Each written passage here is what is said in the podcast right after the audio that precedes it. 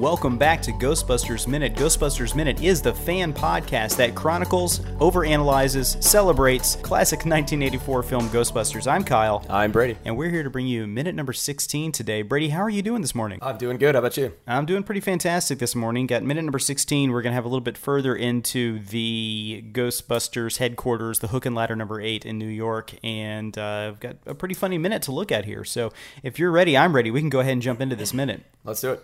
In the previous minute, after securing a third mortgage on Ray's home at nineteen percent, the boys visit the iconic Hook and Ladder Number eight building. At sixteen minutes, after telling Venkman he believes the building should be condemned, Egon further states that there is serious metal fatigue in all the load-bearing members, the wiring is substandard and completely inadequate for the power needs, and the neighborhood is like a demilitarized zone. At sixteen minutes, eleven seconds, Ray from above says, "Hey, does this pole still work?" and slides down a fire pole. At sixteen sixteen, Ray says he thinks the place is great and wants to know if they can move in. He then gives his intention to stay the night. At sixteen minutes, forty-three seconds, after a long, long look at Egon, Venkman's turned to the realtor and says that they will take it. At sixteen minutes, forty-six seconds, we get a shot of the Shandor building from Central Park. At sixteen minutes, fifty seconds, we get a shot of the street in front of the Shandor building, complete with a terror dog gargoyle in frame. At sixteen minutes, fifty-nine seconds, a cab pulls up to the curb across the street from the Shandor building. And thus ends minute number sixteen of Ghostbusters. So, um... just a little bit of character work here, not a whole lot of story going on, uh, a little bit of scene building, and like I said, a long, dry, yeah. pregnant pause between Harold Ramis and Bill Murray, which is uh, pretty funny. But. Yeah, and uh, I'm I'm actually reading that in a way that I never have before, because, you know, like I've said before, this is one of those, Ghostbusters is one of those things that's just sort of been in your consciousness since before right. you can remember, so you never really think about it, you just kind of watch it and enjoy it. You're not really like... And, you know, I don't know, analyzing the movie until you go to do a podcast where you read the movie minute by minute. But um, it is kind of funny that in the previous minute, uh, Peter, in making convincing Ray to sell his house and then having all these ideas about, you know, the ideas of the company and everything like that, are suddenly, he's suddenly kind of put in his place whenever he sees that Ray, who is now kind of the guy in charge since it was his money, by selling his house, is the one who's saying, "Hey, we're going to stay in this house, yeah. this firehouse that you guys don't like." When know? Uncle Moneybags, who owns all the actual yeah. capital to start this thing up, slides down a fire pole and says, "We're going to take it," you have to take it. Yeah, and know? So that's where that long stare, I think, comes from. And I've never, I had never understood this like awkward moment. And uh, that was so deliberate, and that's what it is. We're not giving a price on the building in the movie, are we? No, I don't think so. No, I, I don't think uh, Rhoda Giamani Giamani gives us any sort of price on it, but when he makes this statement, it's a little bit pricey for a fixer-upper. Clearly, like when Egon says, there's a lot of work that needs to be done if they're going to be there.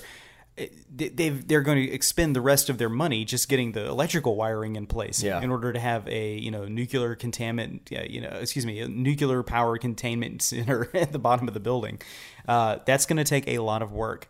So I don't know if they had to take out a fourth mortgage yeah, on Ray's right. family home. Did but. you know that the exterior firehouse, Hook and Ladder Number eight, and the interior were built in the same year? I didn't know that, really. nineteen oh five, yeah. Oh, that's crazy. Wow. Check that out. So um, at near the end of it, we get a shot of what is, is called the Shandor building. I don't know if it actually has a name in the script. I've heard it called the Evo Shandor building or the Shandor building. And uh, that's actually located at fifty-five Central Park West. The building is from the is was actually the second choice as a shooting location. Initially, the crew wanted to shoot at one Fifth Avenue so they could get a shot of the Stay Puft Marshmallow Man walking past the Washington Square Arch. The building co-op at at one Fifth Avenue voted against it. The building at fifty-five Central Park West does not have have upper levels that you actually see in the movie. Eight stories were added in post-production to give the building the ghost antenna at the top. So that weird structure you have at the yeah. top that they talk about is like the... Um, uh, the temple or whatever? Yeah, yeah. It's yeah. the it's the that they say can seek out quasar pulses like in deep space, the contact ghosts. That was put in post, so that's all like a matte painting there. Mm-hmm. Uh, and speaking of matte painting and, and special effects, have you noticed when they show the terror dog there at the end, you can actually see through its yeah, teeth? Yeah, the, uh, the gargoyle, which yeah. I've never been able to see before until you pointed it out, and sure enough, you can see like the taxi cabs and the cars and everything going through it, so great. It reminds me of The Empire Strikes Back when they're yeah. on Hoth, when the snow speeders are going around the AT-ATs, you yeah, can actually see through the consoles, and uh, you know, once you see that, you're never going to be able to look at anything else. Yeah, it's so. all you focus on. So, I mean, it's a it's nicely added in, though. I, th- I think it's a pretty good shot, and it's foreboding, and it's kind of like mm-hmm. the building. I think we've kind of come to notice in rewatching this movie so many times is almost like the Overlook Hotel in The Shining, as it has its own presence, right? It's got these stone gargoyle dogs that are almost watching Dana Barrett. And yeah. we're going to see in an upcoming minute that Dana and Lewis are almost kind of doomed by the building. It's apparent that Dana's apartment, we know, we see later that that's where the staircase is behind a refrigerator that goes up to the ghost antenna. Yeah. And then Lewis is getting locked out of his apartment all the time. We so take it. It's like the building is almost uh, targeting them. It knows who mm-hmm. its best means are of kind of bringing all this evil to fruition, and it's through these two people in their apartment units. Maybe it's convenience because they're located so close, yeah. close to each other, and they need a male and a female to be, true, uh, yeah. you know, the key master and the gatekeeper. And he isn't going to argue. No. Yeah. So Dan Aykroyd's fire pole stuff was actually ad-libbed. Uh, that was not something that was planned. Oh, does this pole still work? Yeah. That line, yeah. yeah. And the sliding down the pole and everything, that apparently he got there and saw it and was like, oh, this is great. We have to work this into the script that somehow. That line, how funny that is. This is pole still work. But it's perfect Ray stance, too. It's uh-huh, the perfect yeah. kind of like childlike enthusiasm that he's shown up until this point. So yeah.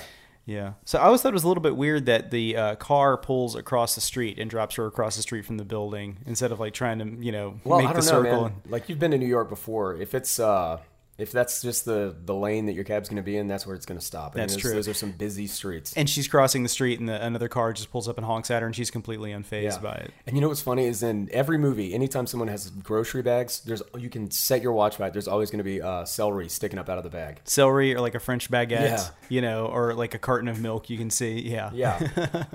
So like I said a second ago, the first choice was to shoot at one fifth Avenue so they could get, which was close to the uh, Washington Arch.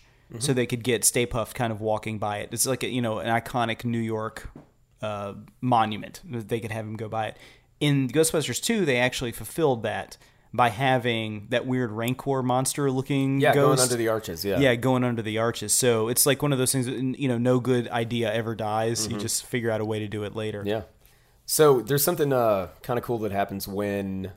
There's the shot of uh, Egon kind of giving a description of the building. And as they're doing this, they're walking kind of from like the right to the left. And the camera is going with them, showing us the whole interior. So we're getting to see it as well as get this description of it. So it's just an interesting way to help break in this environment. This and you know that it's not a movie set when you see it. This is actual an actual location that they wouldn't yeah. have found. Yeah, it feels like a, a very three-dimensional space. It doesn't feel like you're, you know, in a movie where you're looking at like two pieces of plywood that have been put together. Yeah. You know, you can tell there's like a crew and a craft services table off camera. It looks like a real honest to God. Like those are tile walls. Yeah, you know? yeah. All the... Uh just wear and tear on the building is... And then, of course, I'm sure they added in a lot of cobwebs and things like that, but...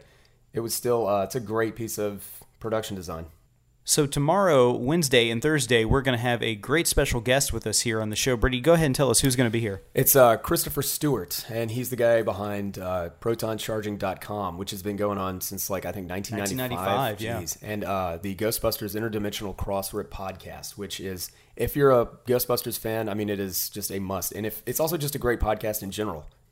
Yeah, I know that uh, yesterday's and today's shows have been just a little bit abbreviated from what we usually have for our audience, yeah. but there wasn't really a whole lot going on in these scenes uh, as far as uh, you know notes and stuff like that. Talk about. I have a feeling that when Christopher gets on here, we're gonna have some much longer episodes. Oh yeah, uh, because the guy is just uh, is an endless breadth of knowledge of the Ghostbusters uh, mm-hmm. film, and just an all around cool guy. I mean, you know, very laid back, really, really nice guy to work with. Awesome. So look forward to that tomorrow and on Thursday. Uh, thank you again, everybody, for joining us. And we really hope that you liked our Patreon episode that was uh, went up on Saturday. We had a lot of fun talking about the real Ghostbusters. We're going to have another one coming up this weekend. We're actually going to review Ecto Cooler.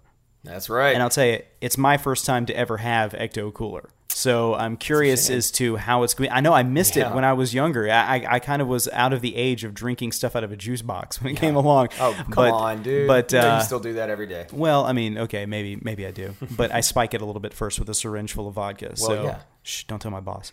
All right, folks. Well, thank you so much for joining us again here on Ghostbusters Minute. That was Minute sixteen. Uh, thank you so much for joining us. We'll be back again tomorrow and Thursday with Christopher Stewart from Proton Charging dot com and the Ghostbusters Interdimensional Cross-Rip. Don't miss those. They're going to be great shows. And again, I'm Kyle. I'm Brady. And we're here to tell you that death is but a door, time a window. We'll be back. Ghostbusters Minute is a fan-supported podcast. To become a supporter, visit us on Patreon at patreon dot com slash G B Minute. You can also find us on social media at facebook dot com slash Ghostbusters Minute, twitter dot com slash G B Minute, Instagram at Ghostbusters Minute, and visit our website at Ghostbusters Minute dot com, where you can find merchandise such as t-shirts, stickers, and free balloons for the kids. Balloons subject to not being free nor real. Our theme song is Ectoplasm by Audionautix, which is licensed under the Creative Commons Attributions license.